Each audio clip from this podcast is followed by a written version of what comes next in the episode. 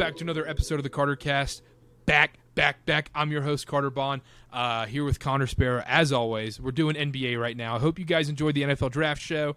We edited down like crazy. It came out late. We're never doing that again. We're never doing that again. I'm sorry. Karter, we need the Karter cut. We need the extended director's cut. Just three hours of sitting there between commercial breaks, just talking about random crap. We need the Karter cut. No, no, that was awful. That, that was awful. That was terrible. I, am not even going to sugarcoat it anymore. But anyhow, we're here to talk the NBA playoffs. It's Monday. It's seven o'clock Eastern. Steph Curry. I mean, get, we're Kings Warriors yesterday, Game Seven on the road. Steph Curry puts on the performance of a lifetime. I mean, first ballot Hall of Fame, top ten all time player performance yesterday.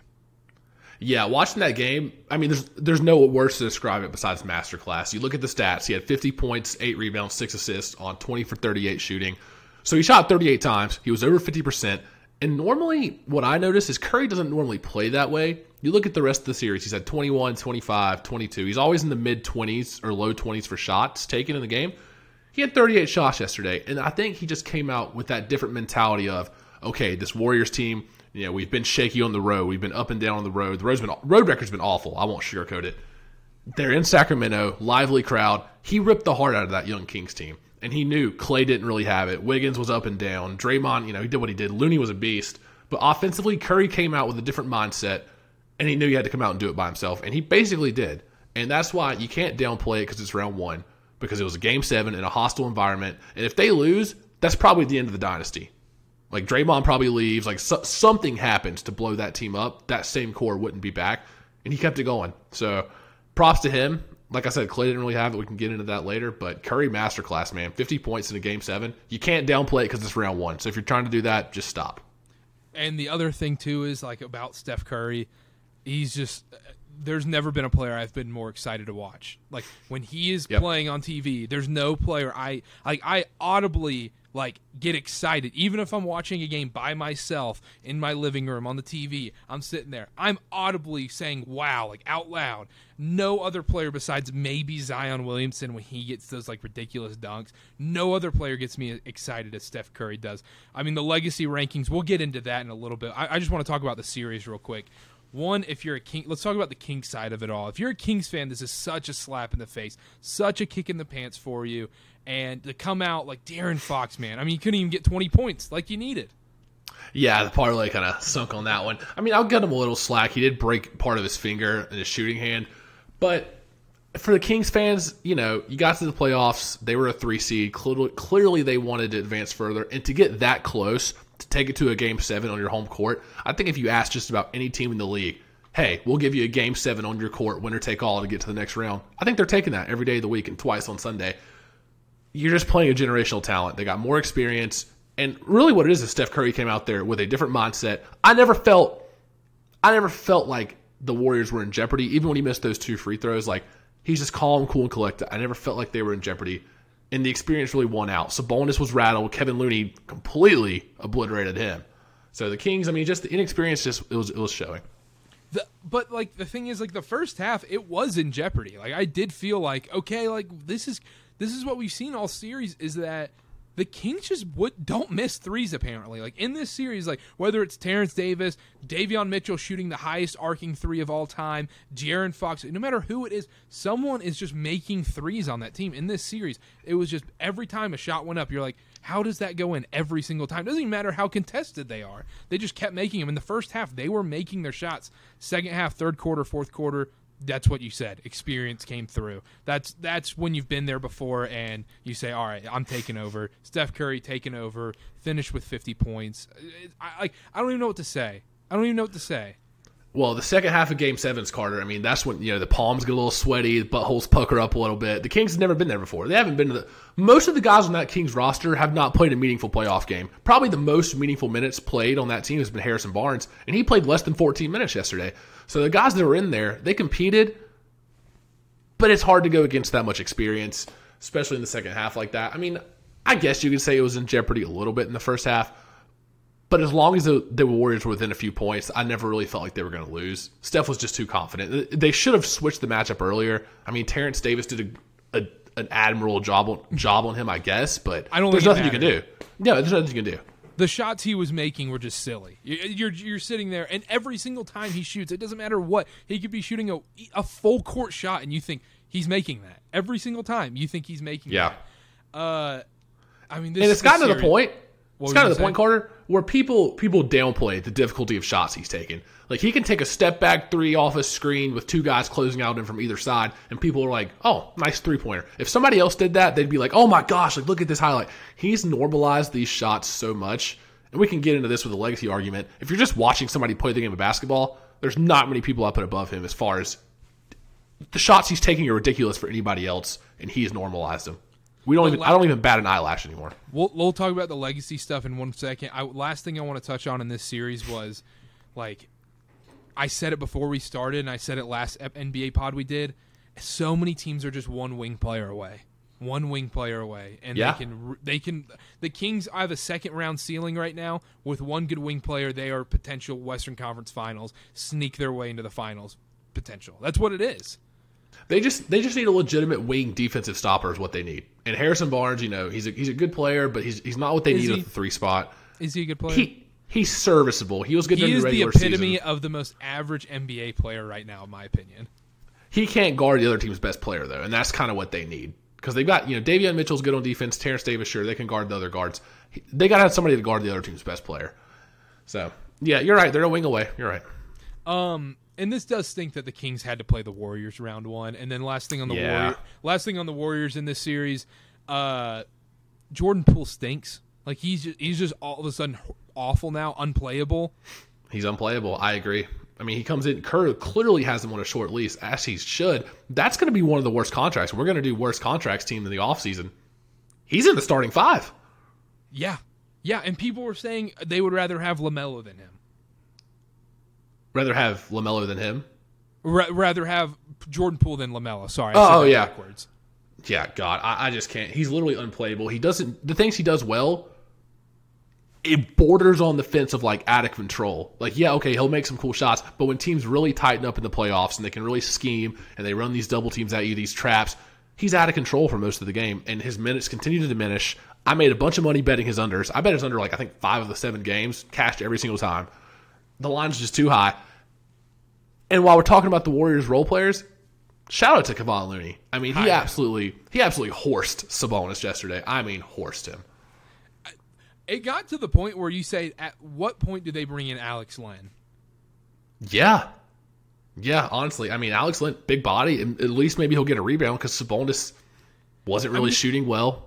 Yeah, he wasn't providing that much on offense to where, and defensively, he was getting cooked on every offensive board. I was just board. shocked because because he would have position and somehow Looney would get a finger on it or tap it up in the air and then get it. It, it was really a matter of just like he wanted it more. Is really what it was. And I didn't peg Kevon Looney to be one of the most important players in this series, but here we are. Um, yeah, that's just one of the all-time games I'll always remember.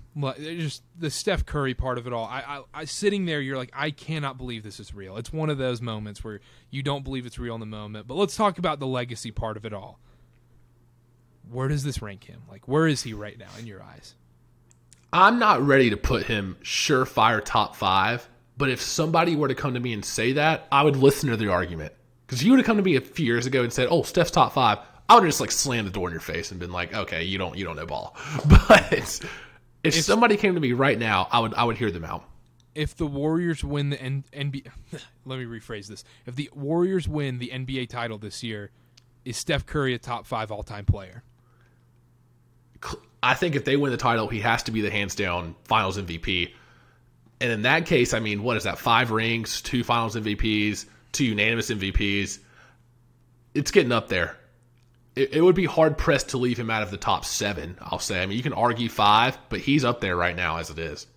and he revolutionized the game. I think that has to be part of it. There's these intangible things that aren't just stats and accolades that need to be a part of this all because you can say because he gets dinged for the Kevin Durant stuff, which is frustrating because he's like, oh well, he won two rings with Kevin Durant on his team, but like, okay.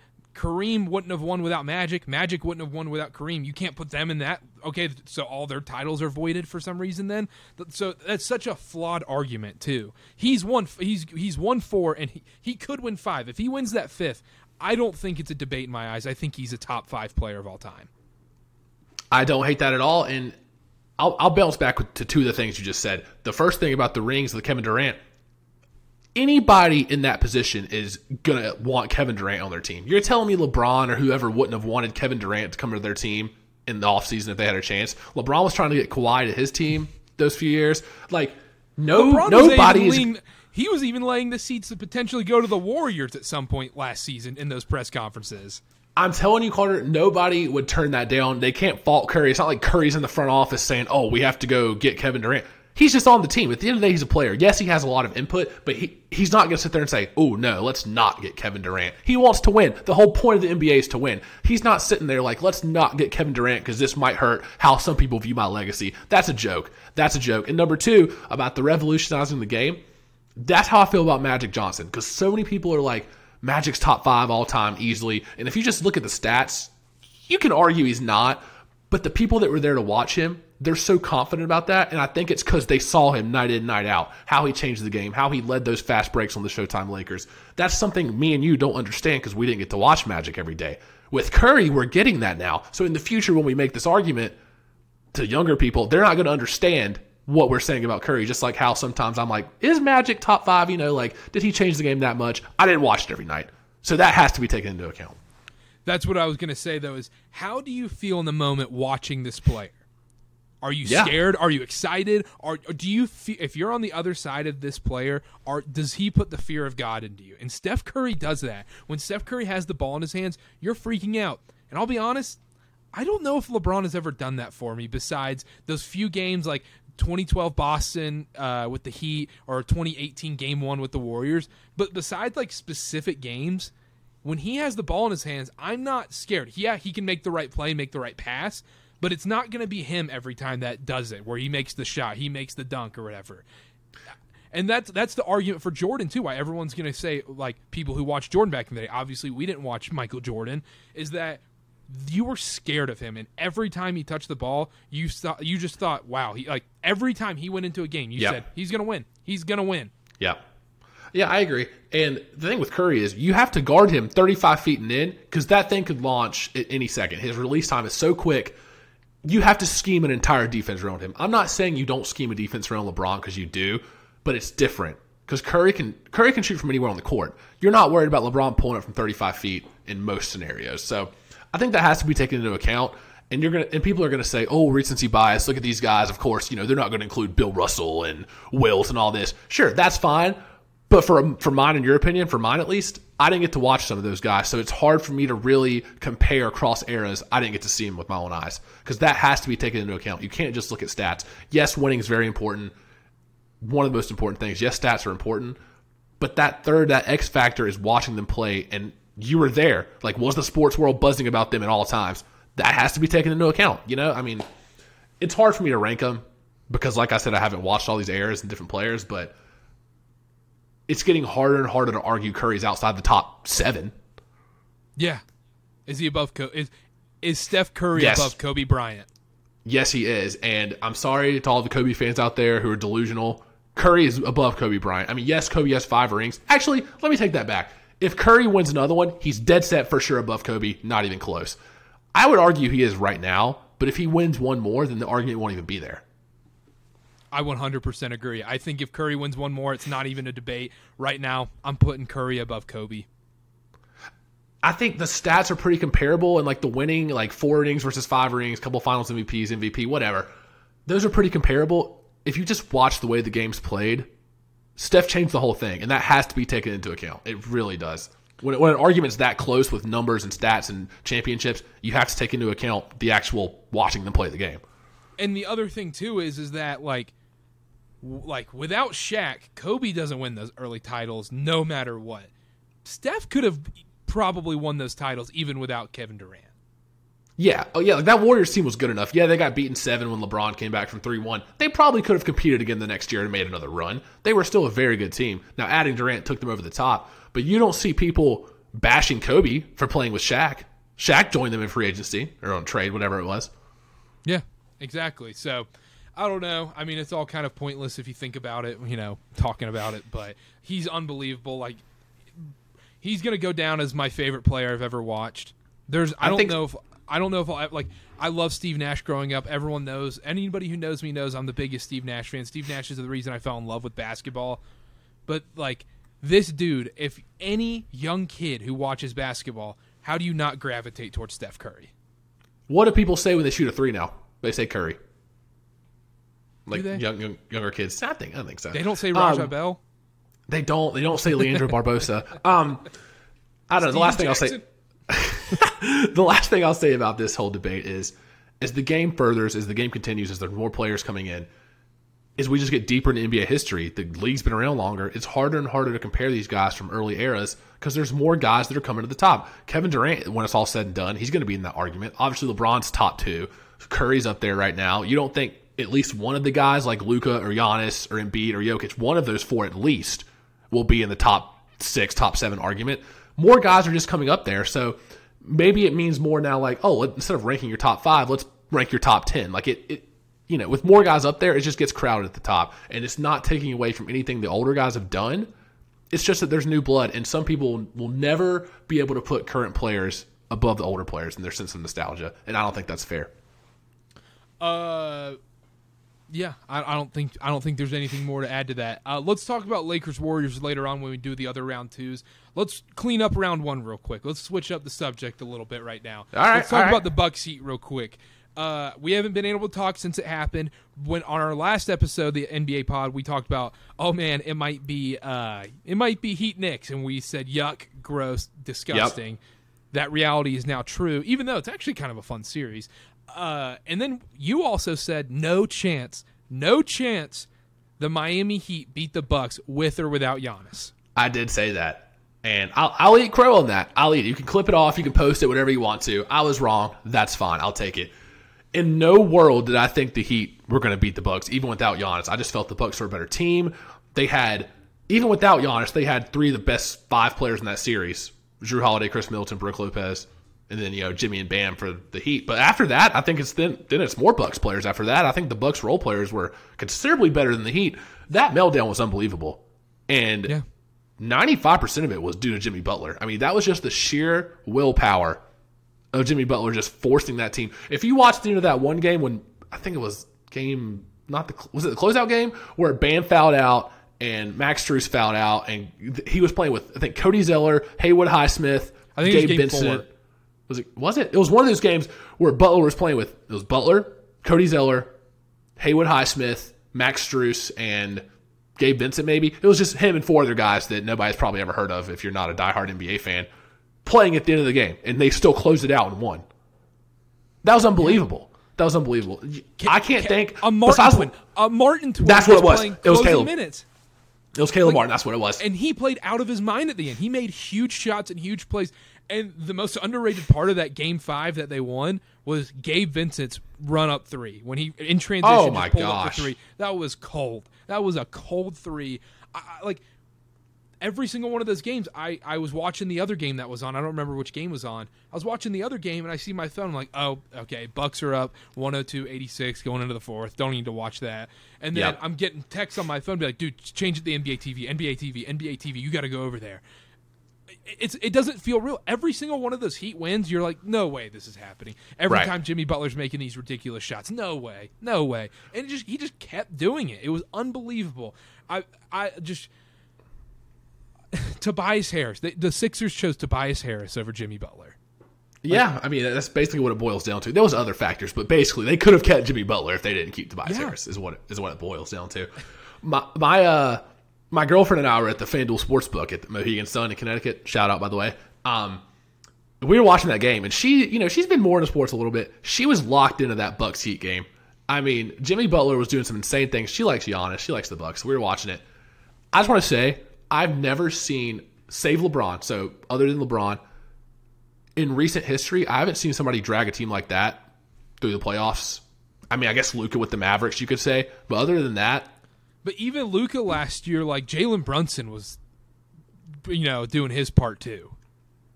Oh, I know. And if you just look at the Heat roster up and down names, like yeah, guys stepped up and played better. But man, that Heat roster is not very good. That Heat roster is not very good. Uh, and they're up 1-0 against the Knicks right now. I, let's talk about the Bucks side of it. Here's the Giannis quote. I want to get the exact quote for everyone. At, in the press conference after someone asked, "Is this season a failure?" and he got pissed, blah blah blah. It went viral on social media. If you didn't see it, here's the quote. It says, "There's no failure in sports. There's good days, bad days, and some days you are able to be successful. Some days you are not. Some days it is your turn. Some days it's not. That's what sports is about. You don't always win." And there and he talked to go, goes on to talk about each season is a step towards getting the end goal blah blah blah blah blah. Bull crap if he was anybody not named Giannis Antetokounmpo he should be getting railed right now railed right now by social media and everybody. I mean um, everyone says this but imagine if LeBron said that. Will you be right here on this podcast right now being like LeBron's a phony LeBron this LeBron that?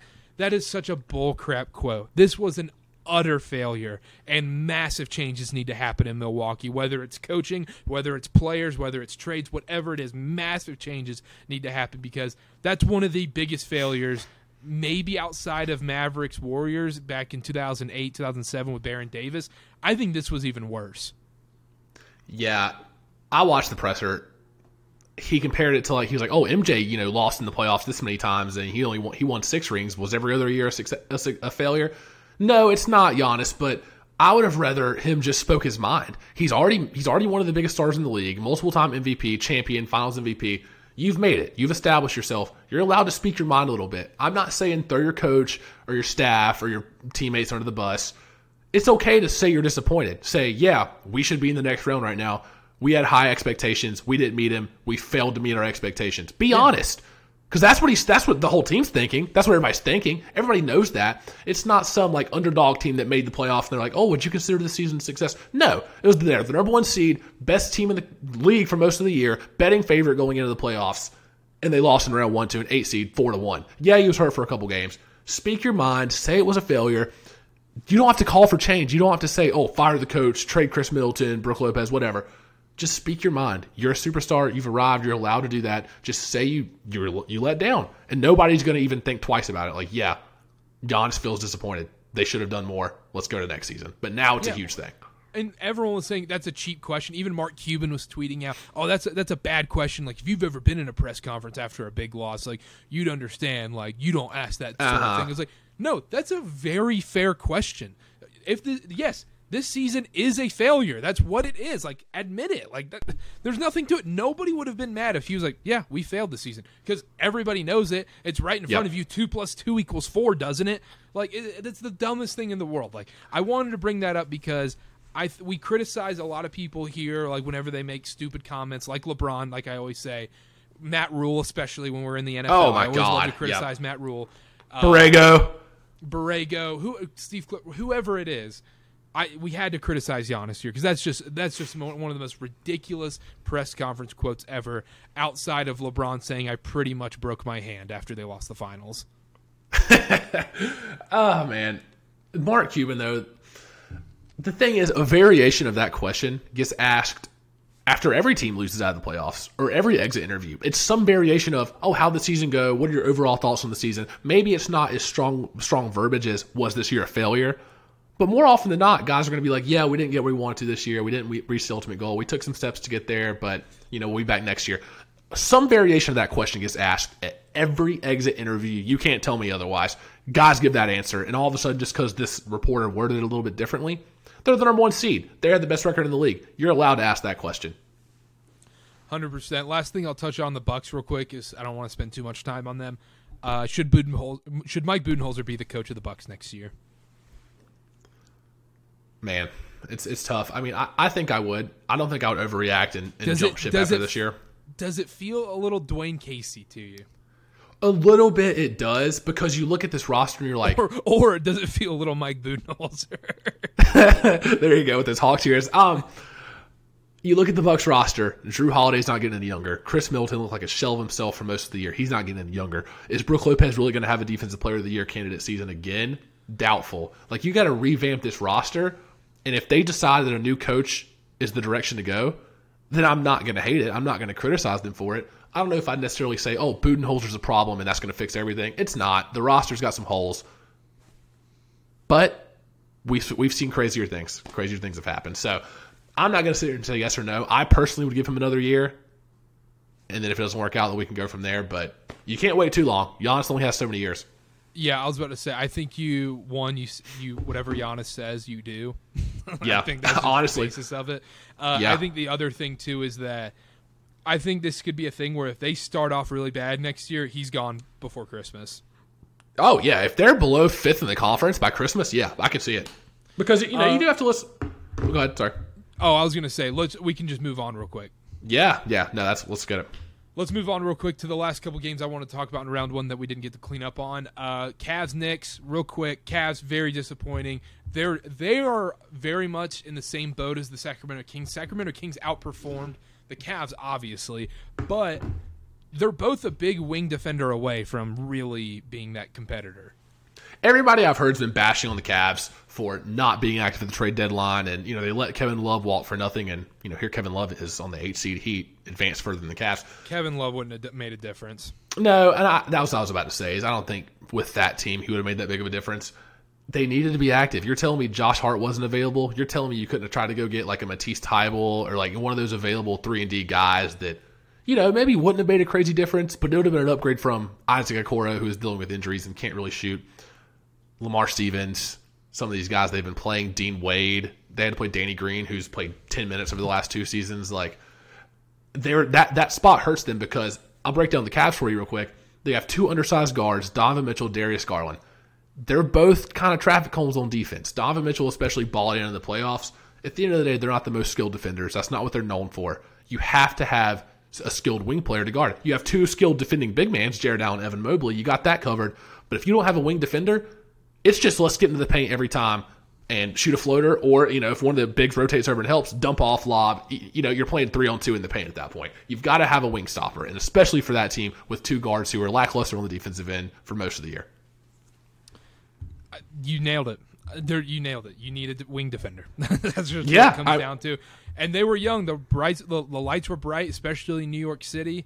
Uh, Jalen Brunson, like unbelievable. We'll get into that series in a second. But yeah, I just Yeah. want to touch on like I was disappointed by the Cavs, but I can't say like I'm super surprised. Yeah, I can't either. And people are calling for JB Bickerstaff's job. I mean, yeah, they didn't meet. I mean, uh, I mean, they signed Donovan Mitchell. They were a four seed. For the majority of those guys, it was their first meaningful playoff minutes. Now, that is a team that's young enough to say, okay, this series, this season wasn't a failure. Like, yeah, we made it to the playoffs and the lights were bright. So be it. They're all 23, 24, besides Donovan Mitchell's a little bit older. They're, they'll be back. They met expectations. I, I like if you told me before the season started the Cavs were going to lose in the first round of the playoffs, I wouldn't have said no. I probably would have said Yeah. yes. Actually, uh, all right. Yeah. Suns Clippers. Not much to talk about here, other than I was. I, the Suns left a bad taste in my mouth in this series. I don't know how to feel about it, and I'm gonna I can rag on the Suns all day if I want to. They're my finals pick to um, start the when they made the Durant trade. They were my finals pick, and then I picked them again right before the playoffs started. I was like, you know what? I'm still riding with them. They don't have any depth, Karter. They don't have any depth. They've been playing 12 guys a game in the playoffs. You know what that's a sign of? A coach that doesn't know who he can turn to off the bench. They're playing Landry Shamet six minutes here, Bismack eight minutes here, Jock Landale three minutes at the end of a quarter. Oh, Cam Payne's coming back. Let's try to get him in there. And then you got Terrence Ross, Josh Okogie, Torrey Craig, the rotating door of the fifth man on the court. It doesn't work. You can have four of the best guys in the league, and it's still going to be you know, it's going to cause you problems. Basketball's a five man game. You got to scheme for all five guys. Torrey Craig's had some good spurts, but man, they have no bench. On the Clippers side of it all, I guess you run it back. You don't have a choice. I've never seen a team more theoretical than the Clippers. It's like, oh man.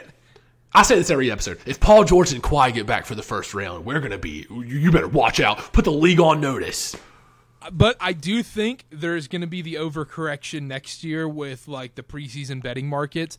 I do think w- this is when Vegas and everyone finally catches up and says, you know what, like we can't back the Clippers. Like let's put their win total down to like 42 and a half. And that's when you take the Clippers next year. I, I feel like I'm going to talk myself into the Clippers next year for some reason. Like every Yeah. year, the past th- like three years, I've been like, no, like why would I believe in them? Why would I believe in them? And I'm like, I'm so due. Like I, they're not. They're they're going to be good. They're going to randomly be good this year. Eventually, Kawhi and PG have to play 60 games together in a year, right? I mean, they, they can't just keep doing this, right? I mean, I guess they can.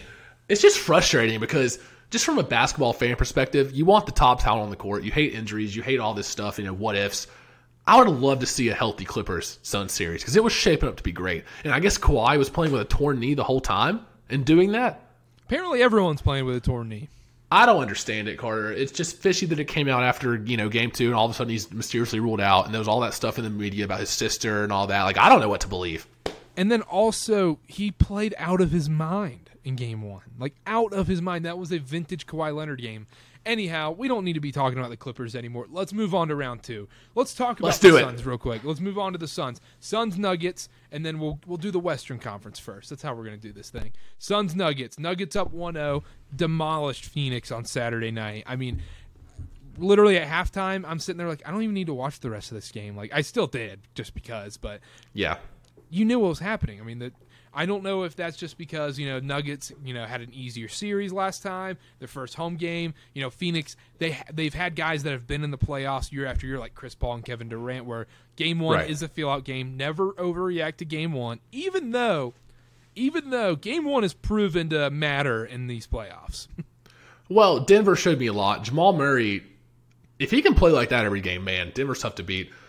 Phoenix just doesn't know where to turn to for that fifth spot, and they can't give their guys a breather. Like, yes, Durant and Booker, yes, they're capable of playing 40, 45 minutes a game, but for how long? catch up. How long is that going to last? Yeah, they might get past Denver if they're doing that. You think they're winning the game in the Western Conference Finals with those guys logging that many minutes in a series? That's insane. It is. It, it's it's. I like. I love the Nuggets more and more every time I watch them. It's like and, and the Timberwolves series where we've had this with the Celtics and Hawks as well, where teams are continuously playing to their competition at an alarming rate. Kind of like Yep. the Warriors. The Warriors walked into a game like we're at home, game six, we'll beat these guys. Like we've been here before, we don't have to think about it. And then they get punched in the throat. Uh, Celtics Right. Hawks. Celtics had so many chances to put the Hawks away in a sweep, honestly, in a sweep, and they just kept playing with their food. And Phoenix, Phoenix should have. If you look at who was playing, there's no way that Phoenix series should have gone past Game Five. No, it shouldn't have, but it, it did because the Suns don't know their rotation. It's the playoffs, and they don't know their rotation, and that really matters. The coach doesn't know his personnel. They haven't gelled together enough. And I've said this before acquiring your best player at the deadline and then having him play, what, less than 10 games before the playoffs? I I mean, it sounds good in theory, but it's hard. It's hard in the playoffs, man. Teams are scheming differently. Like, continuity matters, and they did not have any of it. Outside of the continuity thing, I'm usually a big, you know, ball movement. Let's get everybody involved, like the hot potato with the basketball motion offense kind of thing, kind of like the Warriors. The Suns, not the opposite. They need give the ball to Booker, give the ball to Durant. Nobody else. Eight and do the dirty work of Kevon Looney, basically, because there was way too much Chris Paul in that game. And on Saturday night in the Nuggets game, Chris Paul, Chris Paul had the ball way, way too much. It's too much Chris Paul, DeAndre Ayton pick and roll at the top. I said this last time. You want to have your best two players in the action. Durant and Booker need to be in the action, at least one of them, if probably both of them. You know, the NBA does a lot of switching now. Find that matchup and switch. That's what a lot of teams do. And I want to get your opinion on this. What about the Suns not shooting enough enough threes? The game's changed. Teams are jacking up threes now. Yeah, their mid range game is effective. Threes more than two. So how much do you think that plays into it? I think that's a very fair question, and I think that's going to be their downfall. Like They just don't shoot they- enough threes. Unless they unless they squeak out of this series somehow, and they get matched up with LA, where they can, you know, they're both mid range paint teams. I don't know. I don't know how they get out of this. Like eventually, it's going to catch up with them that they're not hitting enough threes. They don't have the guys like Cam Johnson to hit threes. They need those shooters. Right. The other th- other thing, like you think about, is like Jay, they gave away Jalen Smith for free. He would have been a nice player to have in the playoffs right now. You know, I really wish I, I would take him over Bismack or Jock Landale any day of the week. I saw Bismack, quick rant. I saw Bismack below a wide open layup, just clank it off the back of the rim, and I was like, man, how many times have I seen that in Charlotte? How many games I was have I to watched? say, just the there's not- There's not one person listening to this right now that said, "I'm shocked you said that Bismack Biyombo blew a wide open layup." yeah, if you're a Hornets fan or if you know us, you know about Bismack Biyombo. Ugh. If you know basketball, you know about Bismack Biyombo. On the Nuggets side of things, They're good, man. They're clicking. It's continuity. It, it's kind of the, the polar opposites of it Yeah. all. The Suns, no continuity, trying to still figure out things on the fly, big mid range game.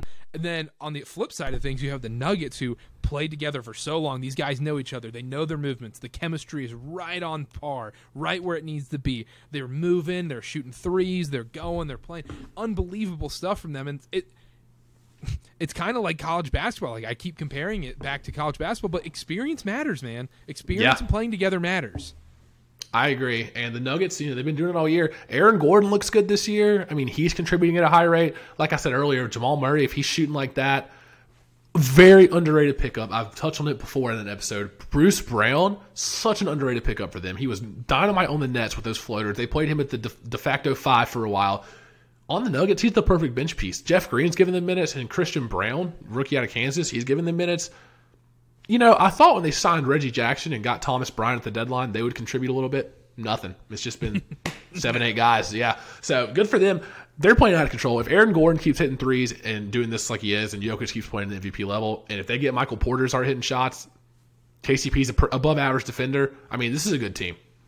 That, that the, we everybody kept writing them off as not a title team before we did our NBA playoffs preview. I wasn't willing to do that. I would. Yeah, good for you. I was. I said I wanted to switch my pick to Denver because I truly believe in this team.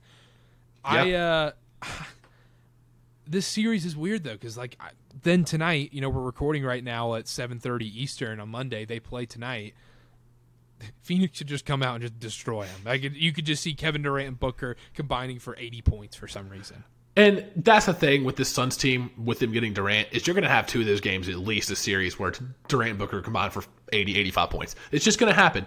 And if you let two guys beat you, then you let two guys beat you. I think Denver is strong enough as a team to withstand at least one of those games. Yeah, they'll lose one or two because of that. But they can win a game where Booker and Durant score 80 because the rest of the team might not score 20. And the other thing, last thing we'll touch on in this series, uh, Kevin Durant and Devin Booker both cannot be off the floor at the, at the same time ever. I don't think they have been. I think they've been creative with it. I haven't been focused on their rotations as much as I should be, but they can't. They can never be on it, and they need to start getting creative with the the way they rest these guys. Like, hey, right before the the six minute timeout, put them t- sub them out for 30 seconds so they get that extended rest right there just you got to be creative with how you rest these guys because they need to play 38 39 40 minutes Just watch Steve Kerr, what he did with Curry yesterday. He literally took a timeout just to give him rest. You might as well, you, you know, a lot of teams, you know, finish the game with two timeouts left. You might as well take them. Give your guy some rest if you're going to play him 45 minutes. you have don't know, there's- 95 timeouts in the nba why don't you just use a few my goodness you can't take them home roy williams you can't Exactly. And damn, the league needs the, the revenue from the commercials they're going to run while you do it. So nobody's complaining. let's talk about the main series the the one everybody's going to talk about that it's going to get the highest ratings of any second round playoff game in the history of basketball it's going to ta take over every single sports talk show in the nation The Celtics Sixers. the I was going to try and think of like some WNBA series but WNBA I don't think has started The Hurricanes and the Canes and the Rangers, whoever they play, whatever. Anyhow, no. Lakers Warriors. Lakers Warriors. First game in Golden State Tuesday. Two days coming off after a Game Seven road win. Going to be tough for the Warriors coming out, but they are at home. They play unbelievable at home despite their Game Six loss to the Sacramento Kings. LeBron, LeBron and the Lakers coming in with a little bit more rest. Does this feel like Game One is going to LA? It does, and I think their Lakers are plus five right now. All you know, I, I'm going to go ahead and tell you, I took they? it. I took Lakers plus five last night, and I'm also going to sprinkle a little bit on the money line too. I think the Lakers come out with a little bit of an edge. It's game one; they've had time to rest. LeBron's going to have that little little jolt in his step. He might not have it in game four or five when the series drags on because they play every other day for the whole series. But game one, they've had time to rest. Davis has looked unbelievable in defense. Best defensive player by a mile in these playoffs. He's going to have time to rest. They're going to come in with an edge. I'm telling you, they're going to come in with an edge. Warriors just had a knockdown, drag out fight with the Kings. You know, is there going to be a little bit of exhale like, oh, we made it out of the first round? I think all that comes into play. I think game one has a real shot to go to the Lakers, but as far as the series goes, it's a toss up for me because we've seen the Lakers lay some eggs. But I want to ask you, you mentioned this before. Is it an even is it an even playing field now with the Lakers revamped roster at the trade deadline? between st- the Curry LeBron debate. Yeah, is it just between the teams? Yeah. Yes. Yeah, because one revamped roster, everybody's healthy, and they're also they kind of had the similar kind of regular season. Both played with their food a lot. Ended up being the six and seven seeds somehow meeting up in the second round of the playoffs. Both don't have that. You know, they have like. LeBron has Anthony Davis, but the Kevin Durant equation isn't a part of this. And you can say, oh, it's not an even playing field. Curry's 35 and LeBron's 39, whatever their ages are. You can say that. It's an even playing field, man. It's an even playing field. There's no Yeah. excuses going into this. I don't care about LeBron's age. You know, you can use, I mean, every bronsexual is going to use that if they do lose. Like, oh, he was 39 and he went toe to toe with the Golden State Warriors, who eventually may have won this year's title, gone back to back or whatever with the returning champs. Yeah. It's an even That'll be the, that'll be the narrative. Yeah. Uh, I did want to point this out. Uh, I'm going on the on Action app trying to figure out the betting of it. Fifty, it's fifty percent, fifty percent on each side of the public. Ninety percent of the money's on the Lakers. I think that's for a reason. I think the Warriors come out flat. I know they've been good at home, but you don't think the Lakers are come out with a little bit of an edge? And hey, who's going to guard LeBron? Is it going to be Wiggins, Draymond? If so, I'm you think actually Curry- not as worried about that. Yeah, no, that's fine. That's what I'm saying. I'm saying underrated piece of this, staying in front of Austin Reaves, getting in the lane. I guess Clay can do it, but like if you put Jordan Poole or Curry on him, it's not happening. Because I would assume Draymond's going to be guarding LeBron, right? You would think, but they might throw him on Jarred Vanderbilt and have him play help. I think you Or can throw Kevon Looney on Vanderbilt. Looney has to play Because you want Looney guarding Anthony Davis?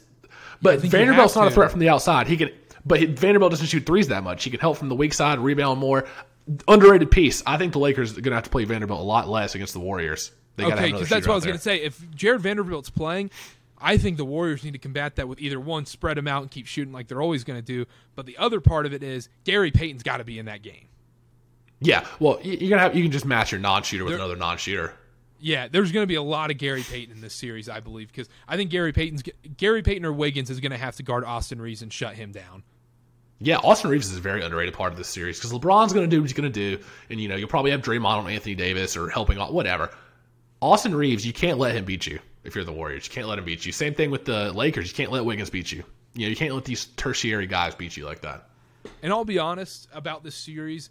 Uh, I'm going to be very biased. Like I love Steph Curry. I want to see the Warriors win. I want to see Steph become the greatest player in NBA history. If it was my call, like I'm cheering for them so hard because they play basketball the right way. It's do. beautiful. It's amazing. And I'm going to be biased when I like in when in this series when I talk about this. I still love the Warriors to win this series. I don't know, Karter. I don't know if I can get there. The Lakers might be on a mission. I mean, it's you got to think about it. It's their first real playoff run with this Lakers team. Like they had the bubble run, but their first real like everybody's healthy, Okay. crowds Okay, are full. we can say that okay they took it memphis went to game six so and that wasn't really a game six like it might as well have been at five that game six didn't even need to happen like Yeah, that yeah, was that was such a joke but if we talked about it in the other series threes are worth more than twos and that's i don't for the think Lakers. the lakers th- i don't think the lakers can keep up th- with their three point shooting Maybe not. The Warriors have to have Clay hitting shots though. At the end of the day, it can't be all Curry because Exactly. the, the Lakers It's are good enough to, to stop hit or contain him. If you know they if, if Clay's not hitting shots, they can contain Curry. They can scheme for him. Yeah, and Anthony Davis is going to get his 30 and 15. and He's going to be a monster in this series, but like I don't see them slowing down Curry at all. And then Clay, Andrew Wiggins, one of these guys are are going to step up, I think. And here's another underrated piece that I'm, I'm just now thinking about. Anthony Davis is going to be rotating from the weak side like crazy. The Warriors are a good passing team. They move the ball well. But Looney and Draymond Green, both non threats to shoot. Anthony Davis is going to be on one of them.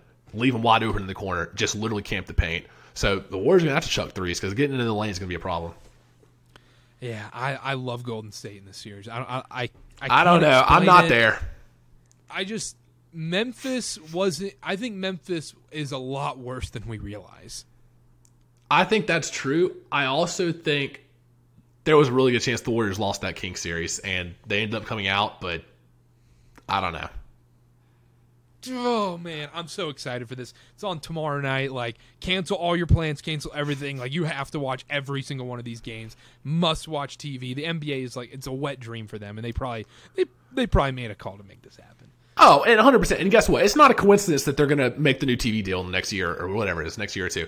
These ratings are going to be sky high for LeBron Curry, and you don't think that's going to be a negotiating chip whenever they're signing these TV rights deals? Oh, look at this, how many viewers we got in the playoffs. Give me $21 million. Just saying. Um, the series spread, or not the spread, the uh, series betting to win. The Warriors are minus 160 to win this, so put 160 to win 100 on it so they're favored. Lakers are plus 134 so you put 100 to win 134 on it. They are underdogs in this series. I think if you were going to bet this I, I say you wait till after game one. I think the lakers Yeah. do come out and possibly either win game one or at least keep it close. I, I like the lakers in the spread in game one even though i like the warriors to win this series. And then you can get the warriors i think at a better price after after game one. I'm curious as to uh I'm trying to find here it is. Game one game one slash series parlays. You can take the Lakers to win game one and the Warriors to win the series at plus five hundred. yeah i love that- that that, Does that tickle you? Does that tickle that, you at all? that really tickles me actually that I'm just saying that's worth a sprinkle. We'll, we'll put that in a tickler file. But no, do you who do you have? Lakers or Warriors? I'm going Lakers. I'm go- I'm going to go against you here. I think LeBron, AD. I think if they can stay healthy, which I think they will, they've been playing big minutes. They've been looking really good. I mean, every time Anthony Davis falls, you get scared, but they've been looking really good. It seems like they're locked in.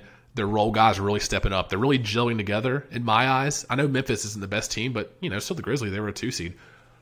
I think the Lakers come out here in six or seven. I think I think it'll be a really fun series, but I think LeBron gets them gets them over the hump.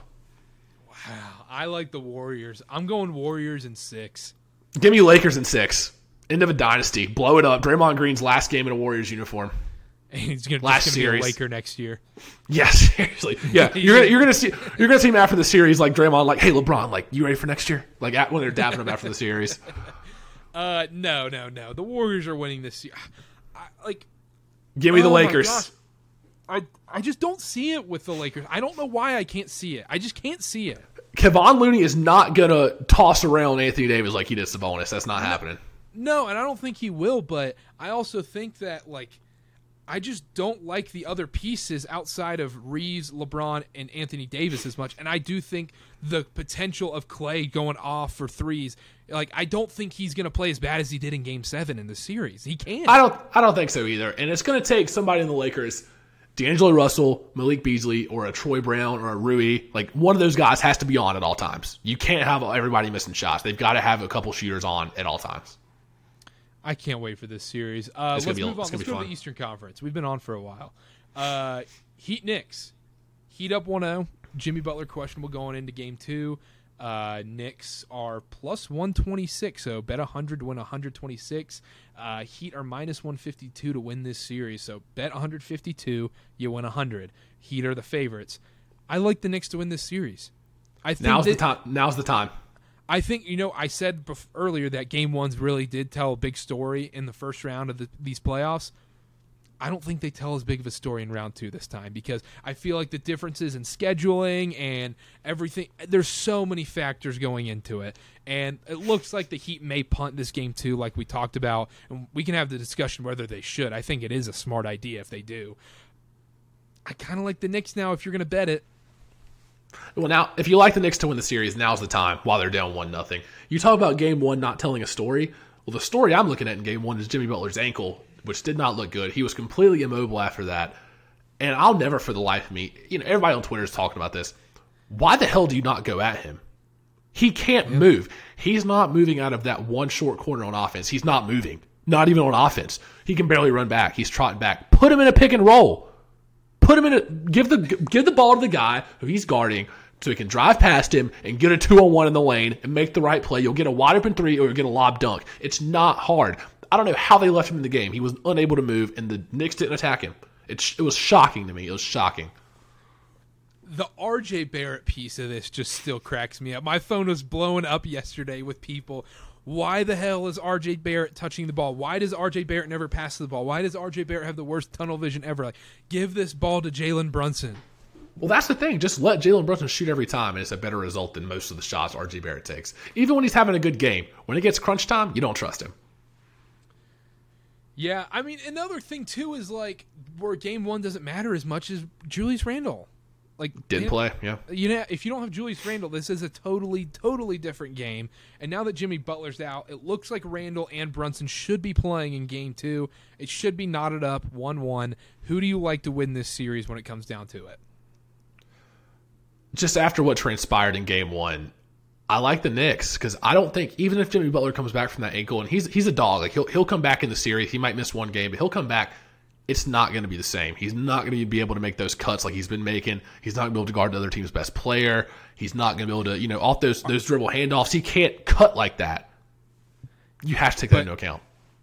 I feel like you're a little scared. You got to be a little scared that you've been so wrong on the Heat in these playoffs.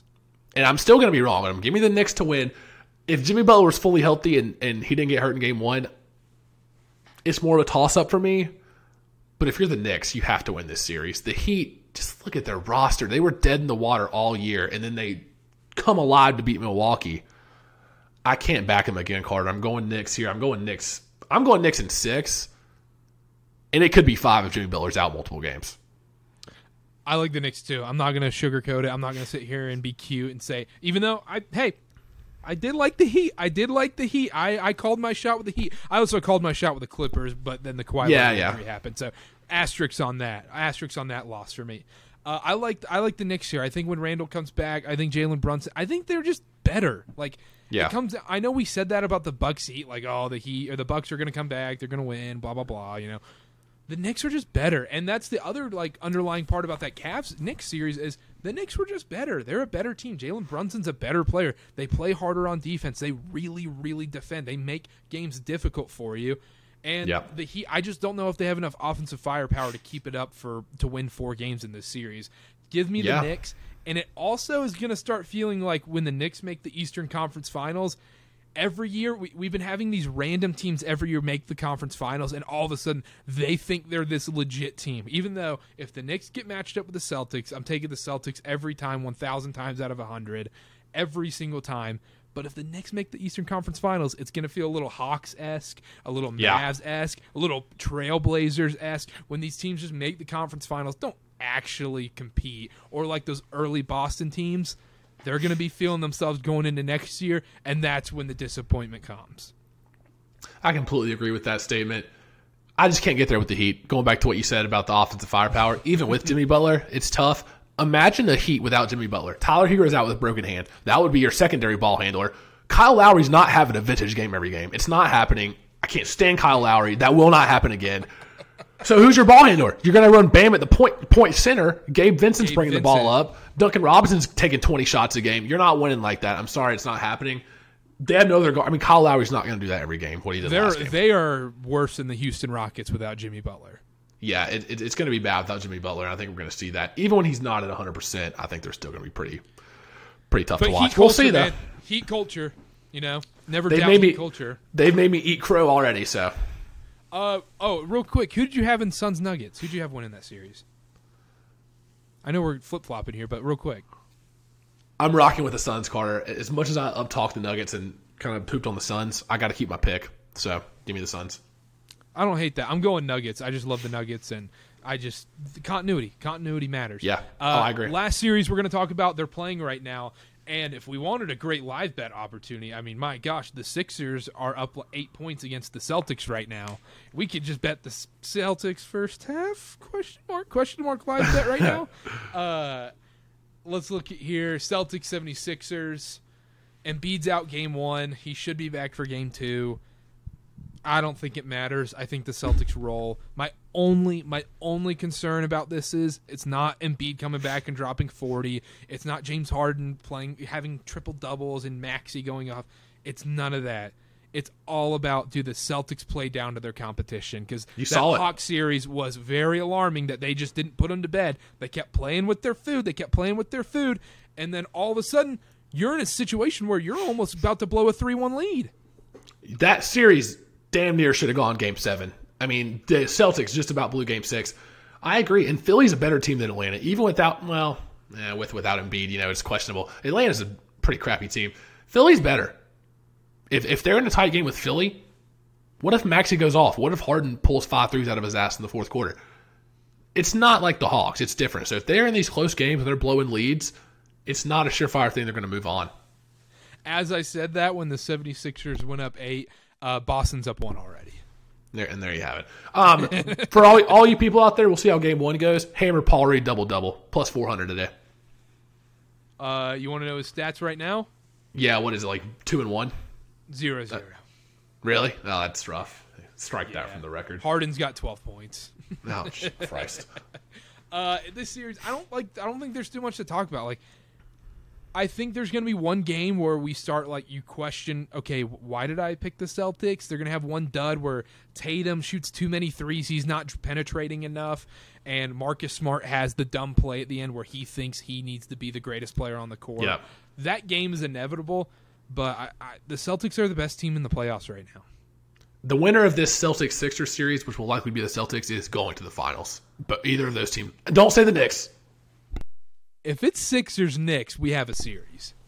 We'll have a series, I- but the Sixers are I'm better not- than them. They're better than them, Karter. Come on. I'm not ready to go as far as to say it's the lock that the 76ers would beat the Knicks. If the Sixers make it to the Eastern Finals, it means Embiid's back and healthy because that's the only What way to beat Boston. What if it's the Heat and the Sixers and Jimmy Butler's healthy? I really think the Heat might win that series. I mean, Jimmy Butler might average 50 that series just because of what Philly did to him. That's that's tough. I mean, I'm still taking the 76ers, but man, Jimmy Butler props will be free money. I mean, Jimmy Butler, Bam on Bam. Bam there's not going to be a much better matchup than Bam on Joel Embiid. Yeah. I Yeah, mean, no, you're right. I That's a tough one. So that's why I'm not. But the thing is, I think I don't. I don't think any of this matters. I think the Celtics hey- are winning this series. How awful would a Heat Sixer series be, though? Just 90 to 85 every game. Just But I would be if the Heat end up making the conference finals. I'm going to be rooting for the Heat so hard because what a story that would be. The eight seed, all, having to play two play-in games. They played Yeah, two it's play-in games. Like they arguably should not even have been in the playoffs at that point. Like Yeah. and then they beat the Bucks. They if they do it, they would beat the Knicks, and then they would be playing the Celtics, Celtics or the 76ers. Jimmy Butler revenge. That would be unbelievable. Um, but no, none of this matters. None of this matters. The Celtics are winning. Like, I think so too. but, but, little, uh, little Boston sports, you know, tragedies going on. You know, all their years of winning are coming back to bite them now because, uh, you know, the Bruins have the big one of the biggest chokes in hockey history, being up three one as one of the biggest favorites of all time, and then losing that series to the Florida Panthers. Do we see Boston following their f- footsteps? Who am I to say, Karter? Who am I to say? Crazier things have happened. I still got the Celtics, though. Give me the Celtics in the series. Yeah, I have the Celtics. Let's talk about the NBA Finals. We don't need to get, get more into that series. Who do you have in the NBA Finals right now? I know we keep doing this every episode. We're going to keep updating every episode how we feel going throughout the playoffs. I'm not going to waver. Give me the Suns from the West and uh, give me the Celtics from the East. I'm not going to waver. That would be to a fun series. It would be. I have to stick with my pick. I have to stick with my pick here. But it'd be so cool. Jaylen Brown, Booker, Durant, Tatum guarding each other. Marcus Smart and Chris Paul just flopping off each other every play. What a series that would be. I have. I still have my ticket for plus eight hundred for the Golden State Warriors to win the West. Gonna ride the Warriors. Gonna keep it riding. I know I Okay. keep flip flopping between Denver and Golden State. Give me Golden State and give All me a rematch with the Boston Celtics. If the I'll say this though, as a little caveat: if the Nuggets beat the Suns, the Lakers are going to the finals. You heard it here first. If the Nuggets beat the Suns, the Lakers are beating the Nuggets if they advance past the Warriors. I got Lakers if that happens.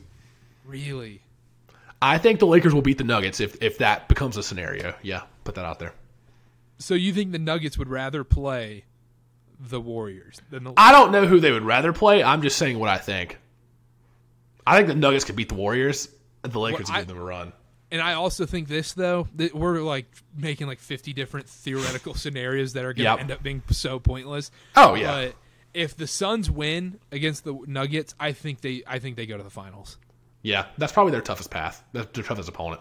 It's just kind of weird to think about, like when you, you have L.A. and you have Golden State on the other side. But either way, Yeah. it's going to be insane. I can't wait. These playoffs have been unbelievable. Uh, anything else before we go? Um, last thing you asked me this before the show. If it if it is Lakers Celtics in the finals, who you got? Oh yeah, yeah, yeah, yeah, yeah. If it's Lakers Celtics in the finals, give me the Celtics. It's not even. I don't even think twice. Give me the Lakers in six. LeBron's not going to lose another finals. No. Yeah. No. This the Celtics If they if they such- ma- have you watched basketball this year? The Celtics are so much better than the Lakers. That's fair, but if the Lakers make it to the finals, you know what that tells me? That they figured something out, and LeBron and AD are playing on another level. And if they make it to the finals, then they're they're going all the way. But you could say the same thing about the Celtics. No, you can't. They're inconsistent. We saw it last year. Tatum can shoot four for fifty. I think the Celtics have too much depth where they would take over. They may they were there last year. It's not like they haven't been there before. No, you're right. And and have the Lakers been there? Like, the, like I know people like to put the asterisks and the Mickey Mouse ring on the bubble stuff, but Anthony Davis hasn't been in a real finals. oh no, the rest of the roster, yeah, besides LeBron, hasn't really been in a real finals. You're right. I still So- got the Lakers though. If that series happens, give me the Lakers. Clip it. Give me the Celtics no matter what. Celtics, Okay. Celtics, Celtics. That, I, ah, I'm gonna get mad. I don't want to get mad before we uh, close shop here. Uh, that's it, right? That's it. That's We're done? that's all I got. Time to watch some right. basketball. Yeah, so we we got to watch Celtics Sixers. You know, get the blood flowing. Uh, thanks you, thank you, thank you, thank you so much for listening. Uh, make sure to check us out on all social media at at KarterKast on TikTok, at Karter B8 on Twitter, at Connor underscore, underscore Sparrow on Twitter, at KarterKast on Instagram. Subscribe to the YouTube. Subscribe wherever you're listening, whether it's Apple Podcasts, Amazon, Spotify, Google, you name it, wherever you are go subscribe subscribe subscribe subscribe rate review do what you got to do to help out we really appreciate you guys listening we're getting interviews back connor and i we're, we're gonna get back in the interview lab we're coming We're back. grinding. We're grinding right now.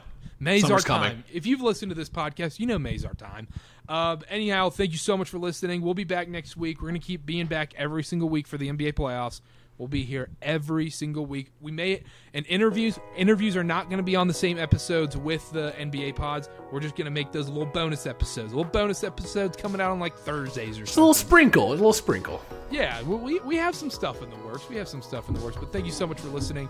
We'll see y'all next time. Bye bye. Bye.